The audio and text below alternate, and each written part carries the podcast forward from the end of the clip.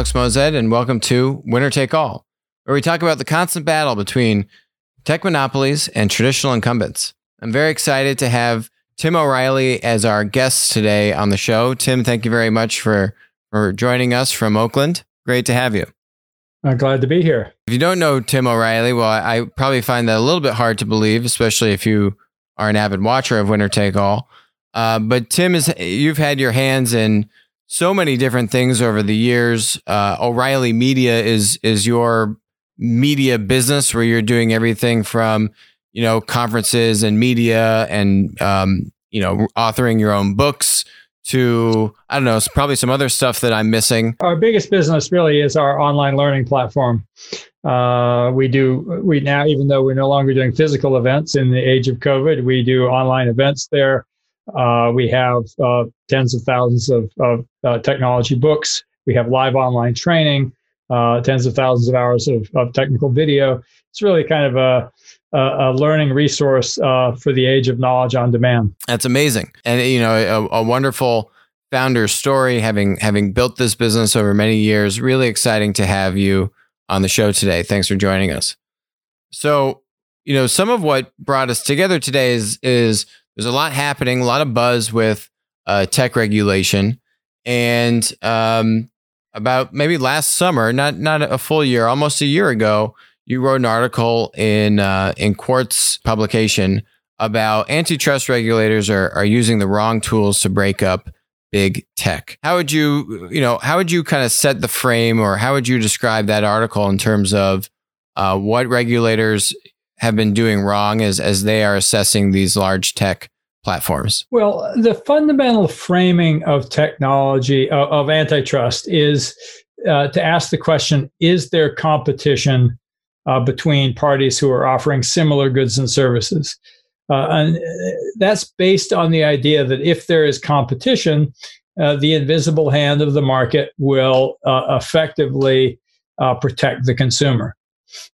So if if you know there are multiple airlines, for example, they'll they'll have to compete on price and quality, and as a result, uh, they'll all uh, have to raise their standards, or the ones who don't do well uh, will be driven out uh, of business. Now, w- the problem with that in tech is that there are a lot of winner takes all type businesses uh, where literally once you get to a certain scale, it becomes very hard for there to be competition. And then antitrust regulators tend to ask themselves, uh, well, where's the consumer harm? Are prices going up, for example?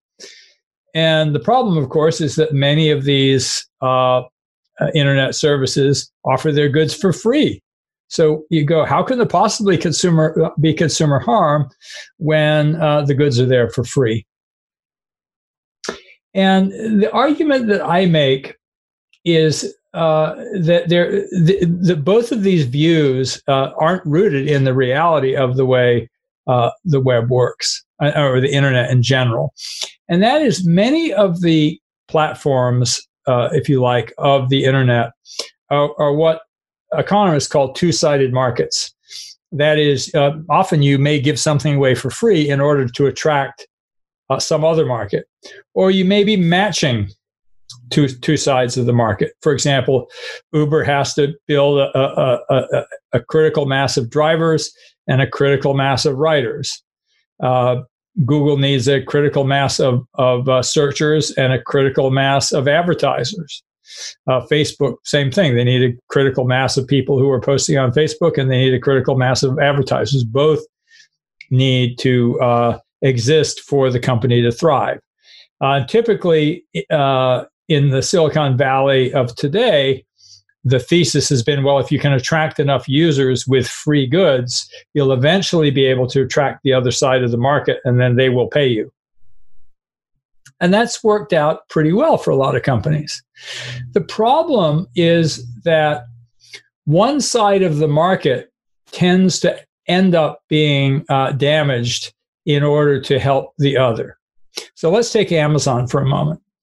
Amazon uh, basically squeeze, uh, and most retailers do this, quite honestly. It's not just Amazon, but uh, their goal is to get prices as low as possible for consumers. so that uh, consumers you know will, will flock to the platform you know jeff uh, likes to say it's a virtuous circle uh, it, it, you know he he calls it um, uh, you know there's just this sort of dynamo of, of amazon uh, you know where you give lower prices that gets more users uh, which allows you to invest more in building better services. And that flywheel as he calls it you know makes the business better and better. And, and and there's a lot to that argument. But the problem is that Amazon depends on millions of suppliers. And those suppliers at some point have to make money as well. And when they don't, and when you, for example, you start saying, well, we're just going to try to get prices as low as possible, you end up with more and more low price suppliers who are driving out uh, better suppliers, perhaps, and the actual quality goes down. And the consumer harm comes up over time. Even more than that, uh, Amazon, uh, uh, you know, has been at least has been claimed and, and not necessarily studied enough to, to, to bring an antitrust suit yet. Amazon has basically cherry picked the categories in which they will compete. So they say, oh, people are making money on this category. Uh, let us offer our own product. And and and again, I, I think that's very short-sighted thinking because if this is a two-sided market, you need both sides to prosper. Now, uh, uh.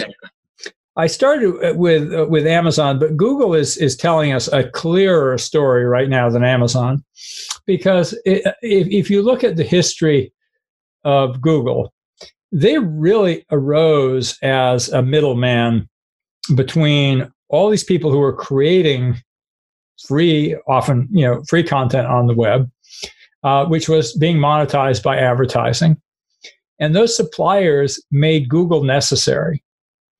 Uh, uh, Google didn't create the web; uh, they simply became a a switchboard, so to speak. And what's happened over the last 20 years is that Google has offered uh, really with the idea that this is good for their users, more and more of the content uh, that people are searching for. So back when Google went public in uh, 2004, uh, uh, Larry Page, uh, the you know, co-founder and CEO, described how Google was different from Yahoo and other web portals in that their goal was to send people on their you know when people came to search that we'll just send them on their way uh, their way somewhere else. We don't want to hold on to them. But today, uh, you know, what is it? 18 years later, uh, more than half of all Google searches are satisfied by Google itself. Uh, you know, you search for many, many types of things, and you don't go anywhere on the web. You simply get your answer from Google. Now, Google says, "Oh, this is better for our users." I mean, who wouldn't want to just have the answer? Why would you have to go through the second step? And uh, the reason why I think this is long term, you know, unsustainable for Google is it means that they become the primary information provider. And all of that creativity of the market that was supplying content to the web says it's not worth it anymore. You know, we're just, we, we can't make money because Google takes all the best uh, opportunities. And sometimes it really is very, very direct. Google competing very directly with suppliers. Uh, you know, for example, there are you know internet native sites. Uh, one I like to point to is TripAdvisor. You know, great innovation in travel publishing where they aggregated user reviews of places all over the world. They spent years building up this business, and it was in fact the top result for many Google searches. You say, I want to find a hotel in uh, Cabo Pulmo, you know, or I want to, you know, someplace you want to go visit and you get reviews, you get pictures, you get you know guest commentary. And then uh, Google says, well, well, we actually should offer that service. And then, so there's now Google Travel. And here's where it really becomes, uh, uh, I think, an antitrust question. Uh, Google actually favors their own content. Uh, they, they, you know, they literally, when you do that travel search at the top, and you'll see this increasingly if you compare back historically, and I wrote this about uh, in, about this in the article. Um, you know, uh, t- even ten years ago, a Google search uh, was organic search results. That is, the listings of other websites with a, a, a few ads along the uh, along the top and the others down the side in another column. Uh, they were clearly differentiated from the organic results. Today, when you do a search on Google for a commercially valuable property, for a com- commercially valuable search, you will typically find two things. Uh, often, several pages of scrolling before you will see a single organic result. You will see content that's created by Google, and you will see paid ads. So Google has basically driven out organic search and replaced it uh, with their own content and with uh, content that people uh, pay for them. And the net result is that while the web, uh, the economics of the web have continued to grow, the economics for Google have grown far, far faster. And I, in my article, I show this graph where the fortunes of the web as a whole, the web, people actually produce the content on the web, and the amount of, of, of money that's uh, sort of taken from the ad ecosystem by Google itself uh, are, are increasingly diverging, and this is not sustainable. We speak very similarly on this topic. Let me let me give you some supporting material that j- just helps help strengthen the argument that you're making around, say, Amazon. Right in in Jeff Bezos's uh, shareholder letter from from April of 2019, he disclosed that 58% of the products sold on Amazon um, are from third party sellers. They're doing maybe 270 billion dollars in total sales they're probably somewhere around 170 billion dollars in third party 3P sales on Amazon, right? There are a myriad of examples of third party sellers that have come out and said that um, you know, Amazon is uh, competing unfairly with me, vertically integrating, as you were referencing. Um, t- if I'm a seller, not the manufacturer, their product managers are requesting my purchase orders and then contacting the manufacturer directly and cutting me out of the sale uh, and one peeing it. But you know, if you take a step back and you say, okay, if Amazon is doing about 170 billion dollars in GMV from third-party sellers, eBay, being the number two marketplace, is doing maybe 40 billion dollars in US GMV, all from third-party sellers. Um, Etsy would probably be somewhere after that. They're doing maybe four or five billion in GMV. You know, whatever it is, you add up the numbers, the the marketplaces get much smaller pretty quickly. Maybe you got roughly 220 or 225 billion dollars in total sales. If I'm a third party seller selling online market, you know, through marketplaces, maybe there's a pool of 225 ish billion dollars that Amazon has at least 170, 175 billion dollars of that pool. Similarly, for Google, with your examples, exactly as you said, you've had the CEO of TripAdvisor, Yelp, Expedia all come out and say that you know Google's unfairly cramming us down. They're vertically integrating. They're promoting their own search results. Actually, another example I love is uh, Lyrics.com. I don't know if you saw this, where where Google is not only cramming down these competitive, you know, what have now become competitive because Google's vertically integrated and and tried to launch their own offerings for this. They are ripping the content off of these other sites. Lyrics actually put dummy uh, uh, like Easter eggs into into their um, information that Google was scraping. So you would go and look for this song's lyrics on Google, and it had the lyrics.com Easter egg, which basically said, We caught you red handed, Google. You're stealing our yeah. information. Just to be clear, uh, I, I, think that story is a little bit more complicated.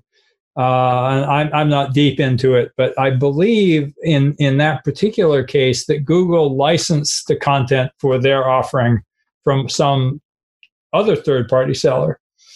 Uh, who uh, was was the one who basically had basically stolenlyrics.com's uh, um, lyrics. And so, uh, yeah, and, and the, re- the reason why that's an important distinction is that it, it, does indicate that when you know you have a uh, a philosophy that says, well, we actually, uh, if we can get it cheaper, we should. You're actually inviting fraud in a certain way.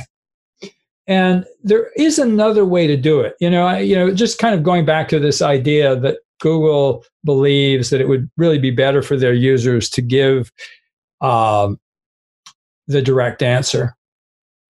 You know, Google has this amazing capability to crawl the web. They have this amazing ability to do a web auction for every commercial search. Why could they not put that same effort to work in saying, right now, we believe that lyrics.com is the best number one source for this answer, and we're going to pay them for it. Um, and then next week, uh, they discover that no, actually, just like you know, organic search results change, they're going to actually the best first result is from Rap Genius, you know, and they go, okay, so we're going to show you that one. I mean, there's no reason why they couldn't have an answer box that was dynamically driven off the first search result. Uh, you know, yes, it would be harder. Yes, it would be a little bit more expensive. Uh, but the fact is, they already have the capability and they're continually adjusting ranks. And so, if they were to say, oh, well, what we really have to do is not make one low cost deal, what we have to do is funnel some of the revenue through to the people who are producing the content. Let's enable and let's t- turbocharge the competition of the web rather than uh, simply we're going to anoint one low cost provider uh, who will then supply us, and we will basically have a better deal. And uh, anyway, the, the, the thing that I worry the most about in in all of these cases is that eventually, uh, effectively, the it, it's it, it's it's a little bit like Gresham's law in in uh, in finance. um, uh, Gresham's law uh, says bad money drives out good, and that is if there are two currencies that are convertible, uh, you know, and both both in circulation. You know, in a country, mm-hmm. say you know they'll say they take uh, you know you know the local currency and they take U.S. dollars. People will hoard the dollars uh, and and give out the uh, the local currency. Uh, and, and, so, in in a similar way, you know, effectively the bad websites and the bad sources of content because they're they're cheaper are the ones that the uh, the the the uh, you know the algorithmic provider ends up featuring. So I think it's really bad for users in the long run. And I but mostly I think it's bad because innovation just goes somewhere else. And a lot of my right. thinking on this was shaped by you know my earlier in my career when Microsoft was the big uh, the big dog of the computer industry. I mean, they're actually they've they've rediscovered uh, how to be a big dog again. But you know, they controlled the personal computer industry very deeply. They were a, a monopoly, and uh, they basically drove entrepreneurs, they drove software developers out of the market because they literally said, "Oh, that's a good category. We have to own it." And so developers went somewhere else. They went over to the internet. And I think it, that lesson should not be lost on Google that when they take too much of the revenue, the people who make content will find somewhere else to go uh, to monetize it because Google doesn't let them do that anymore on the web. And so the web will become more and more stale. The web will become less and less interesting, and Google will become less and less relevant. And then there'll be a moment when, just as Microsoft had to wake up and realize they weren't king of the hill anymore, where Google goes, Oh my God, what happened? And they could be seeing that now and saying, Wait, how do we keep our marketplace, our ecosystem vibrant? And of course, this is a metaphor for our entire society. You know, we built this fragile system uh, in which a few companies are, are being optimized for, and the system as a whole uh, is weak. And you know, maybe eventually over time, that dilution actually leads to people departing for another yeah. service or another competitive, you know, alternative. However, you make a really great point here that there is a downside for the consumer. But mm-hmm. there is a much greater downside for those suppliers, for those producers. That's right. Whether you are a seller on Amazon, a developer on Microsoft, a, a website or a content source on Google search. And although the consumer can kind of wait it out and is minimally uh, damaged, we keep on seeing the FTC and the DOJ try to kind of make like a three sided argument here where it's, oh, well, they're taking supplier data and then ultimately that's hurting the consumer. And, and they're trying to map these complaints back to the consumer. Is there a way to just keep this antitrust conversation focused on the supply when it comes to an Amazon, a Google search? Is that some of what you're getting at in in your thinking here? You know, I am not a legal scholar, and I am not a. Um, uh, I'm not really equipped to say how to implement the policy. I, in fact, a lot of what I've tried to do is really be a voice for the companies, just like I was, say, with my activism in the 90s and early uh, 2000s for open source software. I was saying to you know companies like Microsoft, "Hey, adopt it; it will be good for you." You know, and, and here I'm saying to companies like Google and Amazon, adopt this ecosystem thinking; it will be good for you. And so I, I'm, I'm less focused on antitrust and remedies and so on, and more on, hey, this is the way the world works. Uh, learn uh, how to manage your marketplace sustainably, because if you don't, uh, it, it, won't end well. And and so that's been the main uh, focus. It's really an activist focus rather than a, a, a legal focus. Uh, that, that being said, um, that being said, I do think that there are uh, definitely people who are thinking about um, uh, uh, legal, you know, h- how this plays into legal arguments. And I'm working uh, with uh, Mariana Mazzucato, the economist, on just a general theory of tech. And it's really it's less focused on antitrust than on the economic theory of what uh, uh, they call rents, which is basically unearned income. And I make the case that there's a new, you know, rents basically, the, the term goes really back, back to the Middle Ages when, you know, you owned the land, you, you didn't produce anything, uh, but you got to collect uh, the rent. So the, uh, you know, the peasant farmers, uh, you know, growing things. Early in in, in, in economics, they basically said, "Look, no, actually, the land and the people who work it are the source of value, and, and the landowners are are basically extracting unearned income." You fast forward and Mariana has a great book on this, uh, The Value of Everything, where she talks about the moving, you know, story in our economy about who we think creates value. And uh, it's a really, she says, look, we have to engage in a real discussion about who we believe creates value uh, because it shapes our value, our, our, our idea of fairness. And when somebody collects unearned income, they have no incentive uh, to, to continue to innovate. Uh, they, they have an incentive instead to keep collecting. And we have in, unearned income all through our society. You think about, you know, in real estate, for example, if you own a house, it appreciates. You don't, you don't have to fix it up. In fact, you you may be, your house may be rotting away around you and it can be going up in value. You don't have to be improving it. If, if uh, um, you know, stock prices are going up, up, up, uh, you can basically be making boneheaded decisions and still make a lot of money. You can be doing, uh, you know, you think about uh, uh both Travis Kalanick and uh, Adam Neumann at WeWork, uh, who who walked off with billions despite the fact that their companies are still not making any money.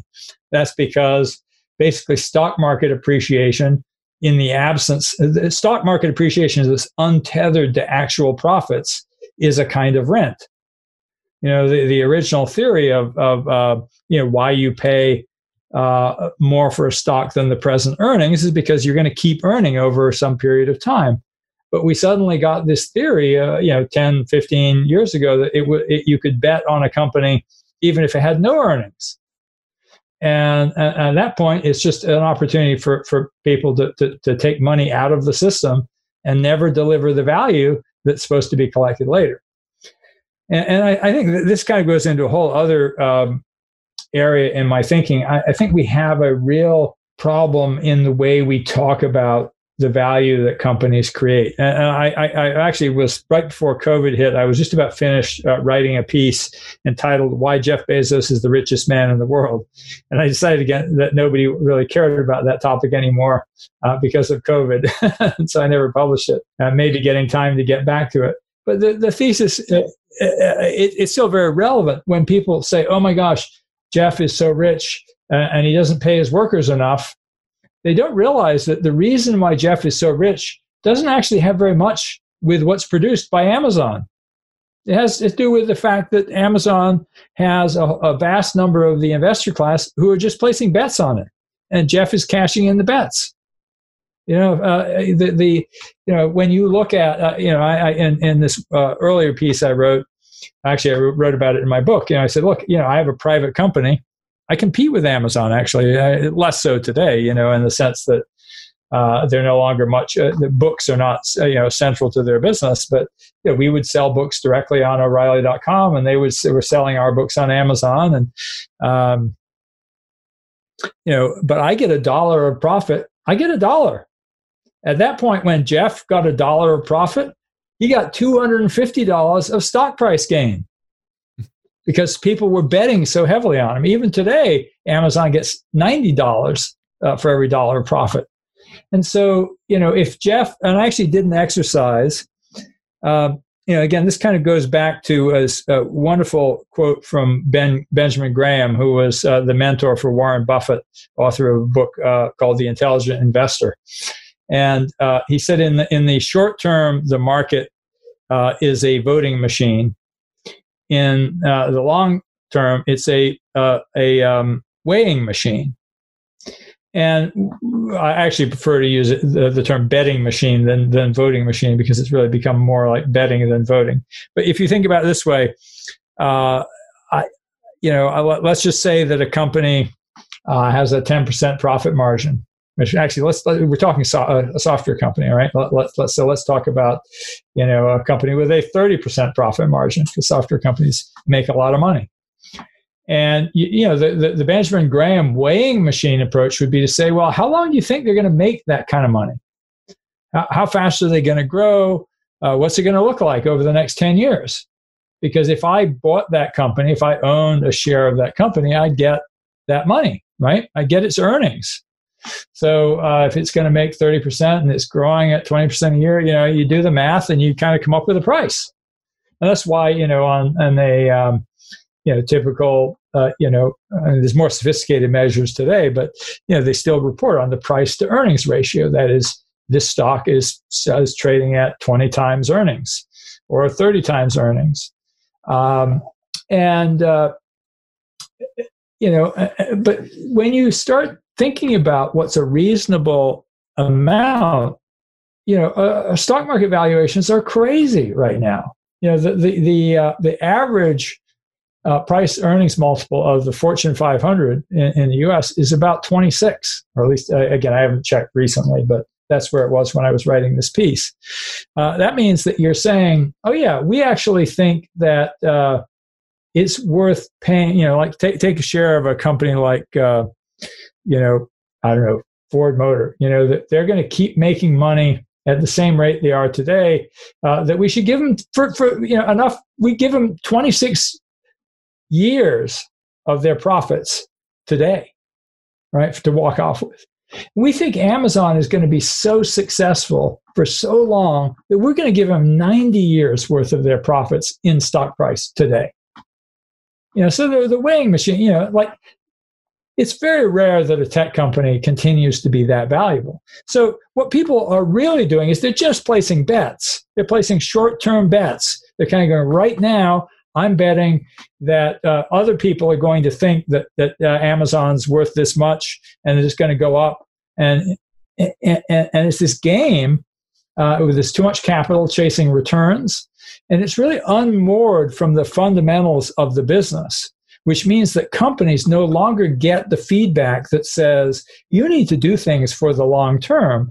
They get the feedback that says do things for the short term, make the you know the betters happy, and um, and, and, and and then cash out. And, anyway, the, the point of all this the point of all this weighing machine and betting machine thing is that you know, you know, talk about Jeff Bezos, the richest man in the world, and before his divorce, I think it was 100 59 billion. Uh, I don't know what it is right now, but I did the math back then. I said if, if he had actually kept his share of Amazon his, of Amazon's profits for the last you know 20 20 some years uh, uh, 20 it would be almost 25 this point uh, since amazon was founded uh, he'd be worth about 4 billion dollars right mm-hmm. so on the other hand uh, it's kind of interesting because uh, google doesn't fail the weighing machine, uh, you know, the betting machine versus the weighing machine test. If Larry and Sergey actually just kept all their Google stock and they kept their share of Google's accumulated profits, they'd actually be richer than they are today. It's those short term quarterly calls which are promoting this behavior of what exactly you're talking about, which is right. you're diluting the value, you're squeezing the supply, you're vertically integrating to extract that value out of the suppliers in the short term. That's right. And long term, that should be detrimental to the platform. And and the multiples, I just looked it up. Amazon has 118 PE multiple. And given the pandemic and everything that's going on, we've we've actually seen these stocks at an all-time high. They've actually even eclipsed where they were back in February, many of them. So that's right. You know, when you look at this long term, you look at an Amazon, you look at a Google where they all have like one very dominant, one or two very dominant monopolies. Google with Google search. They've got Android. It doesn't really monetize nearly as well as Google search. It's kind of like a nice moat around Google search. Amazon has the marketplace, huge monopoly. When you look at the amount of kind of flesh they're extracting, this value exchange, cramming down suppliers in the immediate term, making these shorter term investors happy as a result. Long term, do you think it's sustainable? Are you betting on these companies long term to live up to the multiples they're trading at today? Let me separate two things. First off, it's very easy to gang up on companies. I, I have some very specific criticisms. Uh, that is, competing with, with, suppliers is one criticism. Uh, the other is not really a criticism. It's saying, you know, I'm critical of the market for overvaluing these companies uh, based on short term betting. Uh, it's not Jeff Bezos' fault that people want to throw money at him. Uh, he has, and, and I don't think he's doing bad things in order to make them uh, throw money at him. I do think that uh, Amazon in general has done a lot. I mean, again, they are they are operating within the rules of an economy that I don't agree with, in the sense that I, think that there's a kind of um, deep hostility to workers in modern capitalism you know deep uh, you know you know this whole idea that all of the value that is possible to extract should be extracted for the purpose of corporate profits and shareholder value is a fundamentally antisocial idea. In my book, I actually describe our, our, financial markets as the first rogue AI, hostile to humanity. You know, we literally tell our companies, you know, you know, treat people as a cost to be eliminated, and that's not. I don't think that's sustainable in the long term. But within that system, I don't see Amazon as a particularly bad actor. I don't see Google as a particularly bad actor. Uh, you know, if you compare them, for example, to you know pharma companies that you know peddled a product that they knew was harmful, that peddled a product that they actually uh, lobbied legislators uh, to uh, minimize the harms and risks of. You look at, you know, a hundred years of, of climate denial by uh, you know by oil companies. You look at uh, you know uh, similar amount of, uh, of uh, it's not quite hundred years, but seventy years of denial by uh, tobacco companies. You know, tech comes off pretty well in that in that measure, but our system is is rotten. It's optimizing for the wrong thing. Right, and and I think the and the closing note here is that at least some of those other industries, there's competition amongst the players. The players might be taking advantage, but at least there's competition amongst them. You know, when an Amazon, a Google, they really are the be all end all. And when you do take advantage of the supply, I'm not sure I agree with that. Uh, I, I, think they have enough market power to take advantage of the supply. Uh, but I think our this is coming full circle at the beginning of our competition uh, of our of our conversation. I think that that idea that the right measure is whether or not there is competition is beside the point. The question is, are they in a position to extract rents? Uh, that is unearned income uh, and, and by favoring their own products. And, and, if that's the case, they, they have to actually separate this. And let me kind of come back to my own company because I also operate at a much smaller scale, admittedly, a, a two sided market. Uh, the O'Reilly platform is a learning marketplace where we have uh, you know hundreds of different content uh, providers who uh, give us content. And we are also a content provider for our own platform. And we're mindful of the fact uh, because we are not in, uh, a monopoly, you know, we don't have monopoly power, that we have to take care of our suppliers. Because if they didn't, they would go to our competitors. And this is where competition does matter is uh, uh, is there a risk that your suppliers will bolt your platform? And does Amazon or Google do they have that same risk? I, I don't think they have that risk, and so they have power over their supply uh, in, in, a way that allows them to extract value that they should not be able to extract. And that has, yeah, and yes, you could argue that well, there's a uh, a you know the presence or or, or uh, absence of competition is one way to think about it. But it, it's very hard to make the case that, oh, well, you know, in this market, uh, it's competitive, in that market, it isn't. It's a heck of a lot easier to see, for example, and this is the, the point I'm trying to make in my idea about algorithmic rents, that uh, when, uh, you know, Amazon is able to, or Google, uh, both of them, you know, here's one of the things I guess that's maybe a, a key point you know, Amazon went out there with the original slogan "Earth's biggest bookstore," and now it's you know Brad uh, Stone called it the Everything Store, right? But it isn't really the Everything Store. It is the store uh, uh, in which Amazon decides what to feature for you. Uh, it doesn't have, you know, again, I think there's estimates that Amazon carries something like uh, 3 billion SKUs worldwide uh, but it doesn't really carry 3 billion SKUs. You don't see 3 billion SKUs. You see, uh, for a given search, you see the, the half dozen or the dozen that Amazon decides to show you. So they have this deep, deep, deep control uh, over what you get to see. And I think that you've never, and the same thing with Google, right? You, you search a trillion web pages, but Google shows you you know a few and particularly on a phone it's now down to very very few. And so they have this deep deep control over what you get to choose from. And so the fundamental idea of our competitive markets is that there's a lot of choice. And my point is that in these marketplaces there's the appearance of choice but no real choice because Amazon used to actually use the collective intelligence of all their users to show what their users thought was the best product in response to a given search. Google used to use the collective intelligence of all their users to show what was the best web page in response to a search. But what do they do today?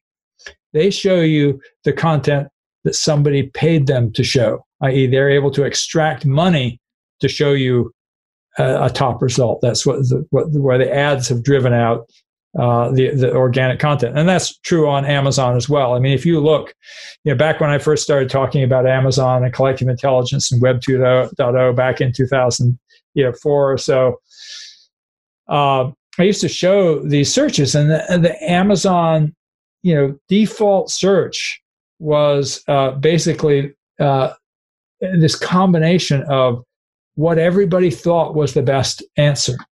And now the default search is featured.